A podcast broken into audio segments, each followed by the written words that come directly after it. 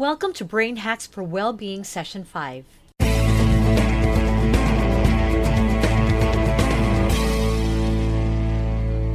My name is Karel Herrera, founder of Brain Strong Initiative and CEO of Train Station.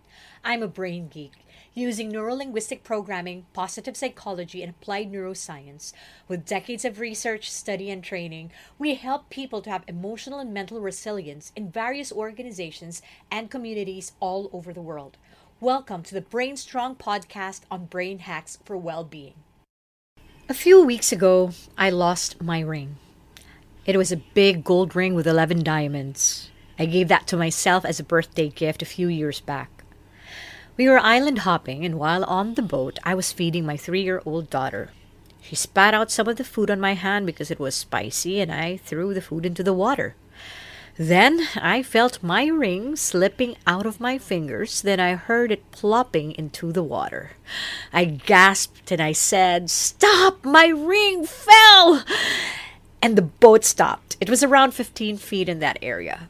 The ocean was clear and there might be hope to find it, but somehow, when it slipped through my fingers and heard that plop, I knew it was gone. So the boatmen snorkeled for it. My husband as well did that, and another friend, and I was there, calmly waiting. Of course, my husband and my friends were freaking out. I wasn't. And I kept thinking, why am I not freaking out? Why am I so calm? My heart was steady, my breathing was okay, and I was just there waiting. After 20 minutes, I called off the search. I told everyone, it's fine, it's fine. The boatmen assured me that they will try to look for it during low tide because the water would only be a few feet by then. I was trying to appease my husband and my friends, assuring them that I'm really okay. So, for a very expensive ring, of course, I got disappointed. I have spent so much on that, but I have always had this thing. I've always believed that things are just things. And I don't want to ruin the mood and the holiday of everyone just because of it. And I've always believed that things are replaceable. It would cost me more, of course, but it's something I could buy again after saving up. I've also spent many years with it, and it hurts to lose it, but I never dwelled on that. Now, the thing with me is, I have also embraced looking at a situation and weighing things.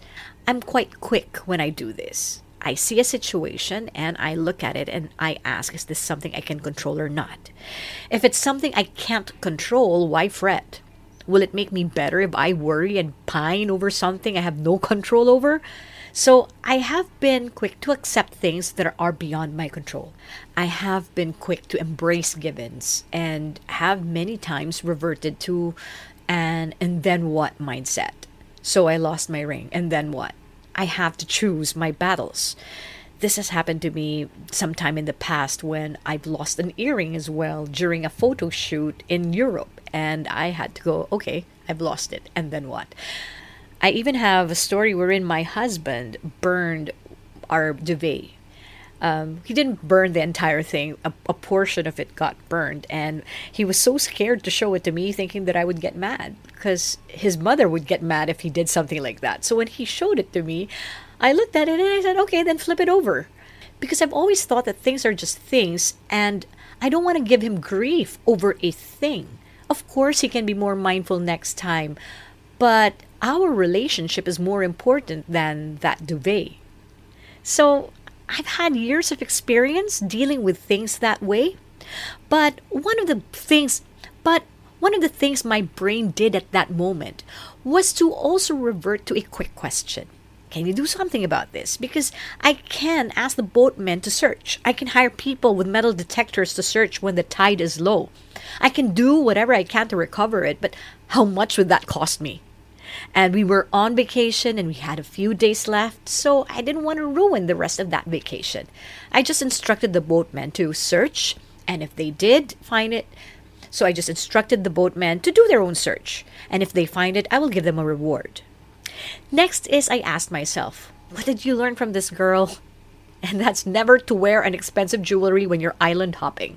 And then I also asked myself, what's the best thing that could come out of this? I don't know. I asked myself that. I really hope that a fisherman or one of the boatmen would find it and they can buy food to feed their entire village or something. So there is an actual process to what has happened to me, and it has been how I have been responding to things. I guess it's because before I teach anything, I make sure I practice it first. And I've been teaching this for several decades. I have taught people to do this process of looking at a situation and choosing their battles, accepting what they can't control and doing something about the things that they can control.